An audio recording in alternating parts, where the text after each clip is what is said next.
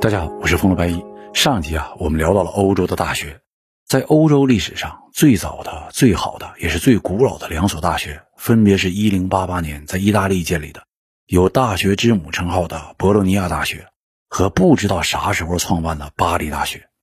实际上，这个在法兰西的巴黎大学，当时肯定是不叫巴黎大学的，叫啥名字，我们今天呢也不知道。但在里边教书的老师们，当时却很有名气。尤其是一位叫做皮埃尔·阿布拉尔的人类灵魂工程师，那更是声名赫赫。此人本来呢是一位经验哲学家，可是完全不给上帝面子，把圣经当故事书来讲，把神学当做科学来研究，还特别的喜欢辩论，和苏格拉底那是一样的，每天呢都找人瞎白活。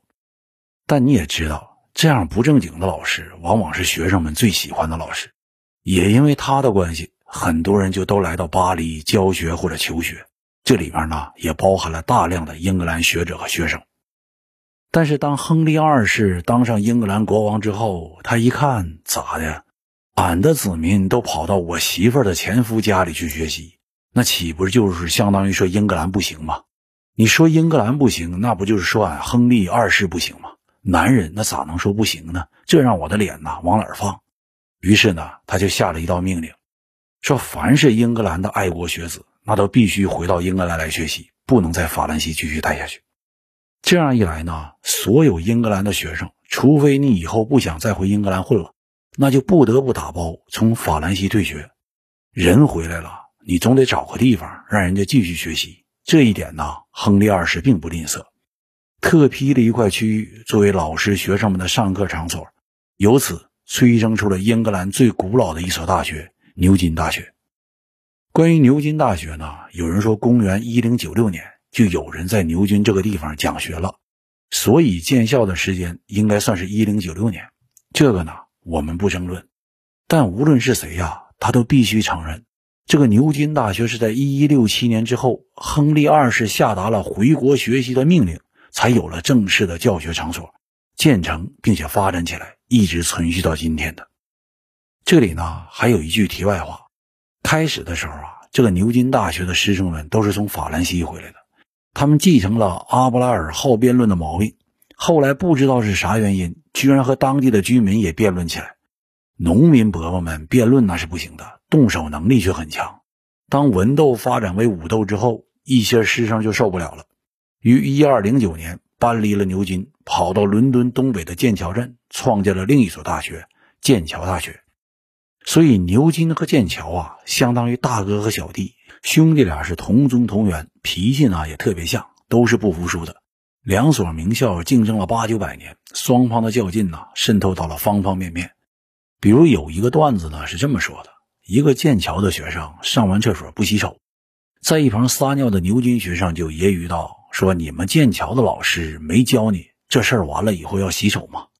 剑桥的学生是翻了翻白眼说。难道你们牛津的老师没教你们如何在干这种事儿的时候不弄脏自己的双手吗？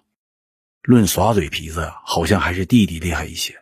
言归正传，除了司法改革和催生了牛津、剑桥大学，亨利二世呢还是第一位入侵爱尔兰的英格兰国王。爱尔兰这地方啊，前面我们曾经简略的介绍过，那上面黑压压的全都是凯尔特人，或者说凯尔特族群里边的盖尔人。很久很久以前，人家呢就来到了大不列颠岛，因为和英格兰隔着一道海峡，所以他们的小日子一直以来算是平和而安静的。但也正因为不和其他地方交流，相对的也就比较落后。中世纪的时候，就连自认为野蛮人的维京人都认为啊，爱尔兰人比自己那是更没文化，是更粗鲁的大老粗。这个蛮荒之岛上面呢，也有很多所谓的国王，甚至还有一个至高王，也就是最厉害的大 boss。公元一一六七年，岛上一个国王被当时的至高王罢免了国王的称号。这种事儿啊很常见，但这一次呢，这个国王却不像以前那些王忍气吞声，而是逃出了爱尔兰岛，直接向亨利二世求救。亨利二世琢磨了一下，没说要帮他，但也没说不帮他，因为在这之前呢，英格兰也是一向不理会爱尔兰的事情。可是这在这位国王和英格兰的所有贵族来看，亨利二世这就是默许。当时威尔士地区的彭布罗克伯爵，外号强攻的理查克莱尔，离爱尔兰呢比较近，而且对这个岛那也是觊觎已久。一看国王亨利二世的这个态度，马上就砰砰砰三声炮响，点齐军马，率军进入了爱尔兰。简短的说呢，这哥们在岛上是大杀四方，成功的站稳了脚跟，也占据了很多领土。在克莱尔的心里，这事儿就应该像以前一样，按照英格兰的规矩，自己占领的地盘那就是自己的。可是让这个小子没想到的是，螳螂捕蝉，黄雀在后。信奉普天之下莫非王土的亨利二世，随后于1171年十月带着大军是登陆爱尔兰，逼迫克莱尔几乎是交出了所有占领的土地，南部和东部的爱尔兰就此呢臣服在金雀花王朝之下，这算是英格兰第一次征服爱尔兰。随后，亨利这小子呢又用各种手段迫使北边的苏格兰也臣服了他，到此为止啊，一个庞大的帝国就诞生了。这个帝国除了不列颠群岛的英格兰、苏格兰、威尔士和爱尔兰之外，还占据了欧洲大陆上本属于法兰克的诺曼底公国、安茹伯国、阿基坦公国以及布列塔尼公国四大块地方。布列塔尼在法国的西部。如果你现在打开地图，找到法国左边那个伸进大海的小半岛，就是布列塔尼。实际上，这个词和不列颠这个词呢起源是一模一样的，只是中文的翻译不一样。有时候啊，我们也叫它小不列颠。上面这个帝国呢，等于是现在的英国加上现代法国一大半的领土。历史学家称之为安茹帝国。我们想想看呐，亨利二世和他爹父子俩本来就是一个小小的安茹伯爵，那根基特别浅。就因为各自娶了一个牛班的媳妇儿，现在这个被叫做亨利的儿子就平地一声雷，是陡然暴富。这一大碗软饭呢，那确实是很香。对于一个如此大的帝国君主来说，有一件事是相当重要，那就是继承人的问题。前面讲过呀，亨利二世的媳妇艾莉诺给路易七世当老婆的时候，只生了两个女儿，这也是俩人离婚的一个主要原因。因为法兰西的贵族们认为她生不出儿子，而且她嫁给亨利的时候已经三十一岁了。在古时候啊，这个年纪的女人有些甚至可以当奶奶了。那么这个奶奶给亨利二世生下几个娃呢？坦白的讲，这件事呢，真的很让路易七世伤到了，很受伤。在和亨利二世结婚的第二年，埃莉诺就生下了一个白白胖胖的大儿子，这等于是昭告天下呀！我在法国这么多年没生下儿子，是老娘我的问题吗？当然不是。而且在接下来的十三年里，他居然一口气生下了四个男孩，三个女儿，这还都是长大成人的。据说呢。还有三个是生下来夭折的，这么一算呢，几乎是年年不空，岁岁天定。我们说，对于失去了王后和四大块土地的法兰西国王路易七世，最悲惨的消息，可能就是每年不仅仅听到前妻的现任老公开疆扩土、高奏凯歌，还要听到前妻又怀孕了、又生孩子了这种破事儿。哦，又是一个男孩，这简直就是天大的折磨。于是呢，路易七世也开始奋力拼搏。一连娶了两个媳妇儿，终于在公元一一六五年，也就是埃莉诺啊都生了七八个之后，他也有了一个儿子，而且呢是金花，这就是后世大名鼎鼎的正宗法兰西国王，绰号尊严王的菲利二世。关于菲利二世的故事呢，我们很快就会说到。现在呢，先把亨利二世和埃莉诺这对夫妻的故事讲完。亨利两口子在他们的大儿子不幸死亡之后。就琢磨着把家产给剩下的三个儿子呢分一下。老二幼王亨利将来呢是要继承王位的，土地呢也必须大一点，分到了英格兰、安茹伯国和诺曼底公国。老三理查分到了母亲那块地阿基坦公国，小儿子杰弗瑞封到了布列塔尼公国。听起来呢很不错，应该是皆大欢喜。但是别忙，你应该记得呀，法兰克帝国曾经有一位皇帝叫虔诚者路易。那小子把土地分给几个儿子之后，一不留神又有了一个儿子。后来因为路易特别喜欢小儿子秃头查理，想重新分一下家，啥结果呢？爹和儿子们打成一团。我们说亨利二世和埃莉诺这两口子，他肯定是不听我的欧洲史话，否则的话，他们一定会接受虔诚者路易的教训。分完家之后，赶紧是上环的上环，结扎的结扎，总之采取一切可以采取的措施避孕。但因为他们不了解历史，就悲剧了，因为历史在这里啊演出了惊人的重复。公元一一六六年末，埃莉诺生下了他们的老儿子约翰。这时候呢，两口子是没地可分了。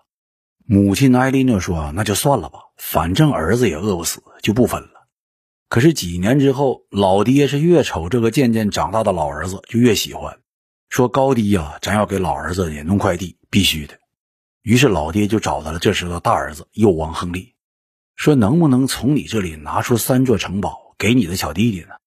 幼王亨利觉得自己的爹就是老糊涂了，你分完了的地，泼出去的水，咋能往回收呢？可是他也不敢当面就翻脸，说啊：“我回去考虑一下。”公元一一七三年三月，幼王亨利是偷偷的跑到了他岳父的家里，准备造反。你要是问他岳父是谁呀？这么大胆子，敢和英格兰国王叫板？说实话呀。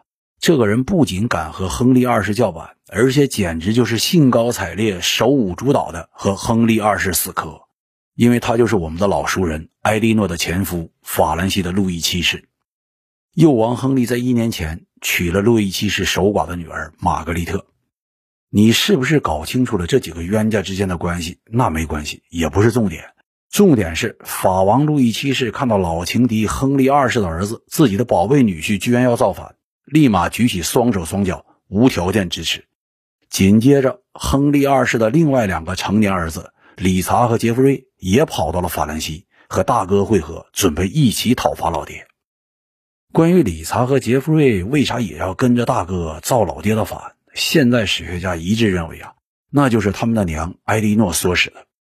那么问题就来了，埃莉诺为啥要造自己丈夫的反呢？很简单。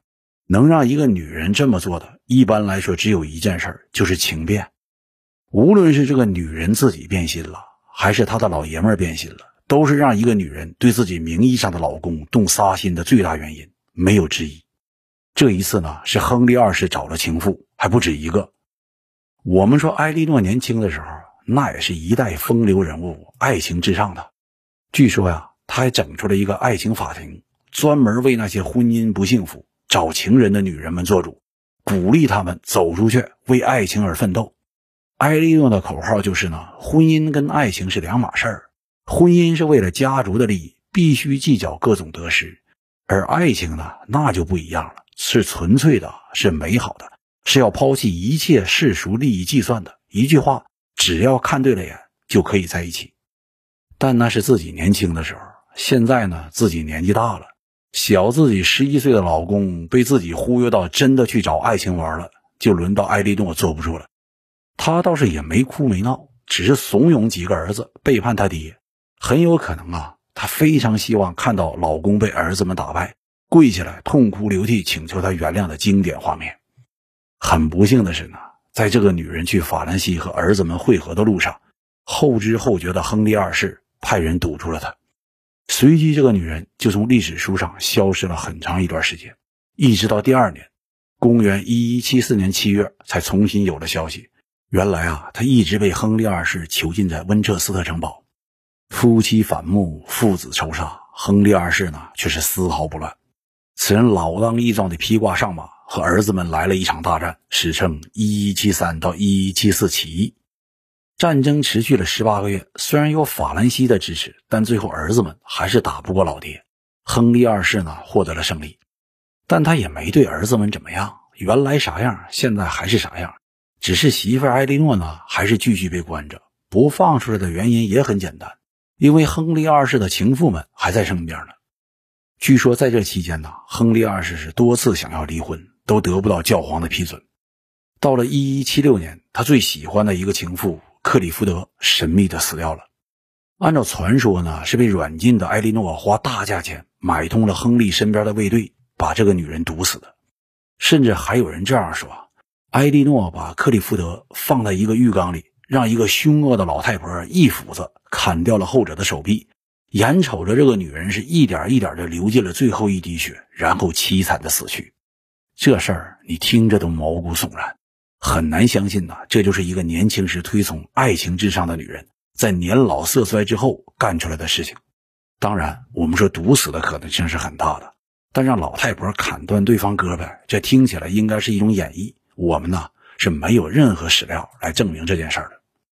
也是在这段时间，亨利二世的三儿子理查逐渐的脱颖而出。有些历史书上记载，他在自己的领地阿基坦平叛的过程中，以其高贵、勇敢和激烈的领导能力，获得了一个称号——狮心王理查。当然，也有人说呢，他之所以有这个外号，是他早年当过俘虏，敌人呢把他和狮子关进了一个笼子，笼子里的狮子一开始觉得今天很美好啊，看起来是要加餐。也没多想，上去就张大了嘴巴，准备开动。结果理查是猛地抬起胳膊，从狮子的血盆大口把手伸进去，快如闪电一样，直接掏出了狮子的心脏，放到自己嘴里，是一顿狼吞虎咽的大嚼。对不起啊，今儿个是我理查加餐。狮子点点头，你对了，然后倒地死去。狮心王理查是因此得名。